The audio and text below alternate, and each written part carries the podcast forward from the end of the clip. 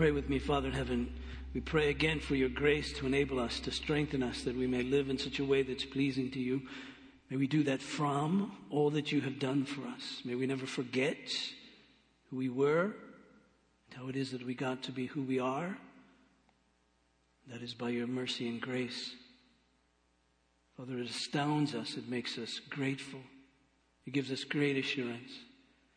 But now we pray that you would enable that understanding to cause us to obey, to live in such a way that reminds people of the life of our Lord Jesus. May we be kind and compassionate. May we be just. May we be honest.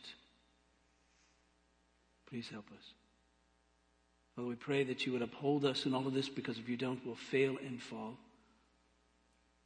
Father, we pray for a dear brother, Dale Rubenson, as he's suffering from cancer. And so we pray, Father, that you would grant grace to him. It's our heart's desire that he would be healed. Father, please enable him to know your care for him, your love. Uphold him, I pray, please, even as he lives. And Father, for us all to realize that unless you uphold us, we will fall. So help us, we pray. In Jesus' name, amen. Please receive this now as God's benediction.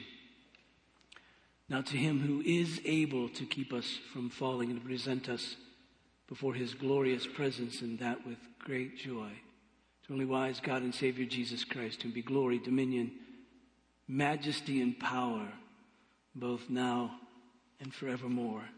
And together, let us sing. Praise God, from whom all blessings flow. Praise him, all creatures here below. Praise him above, ye heavenly host. Praise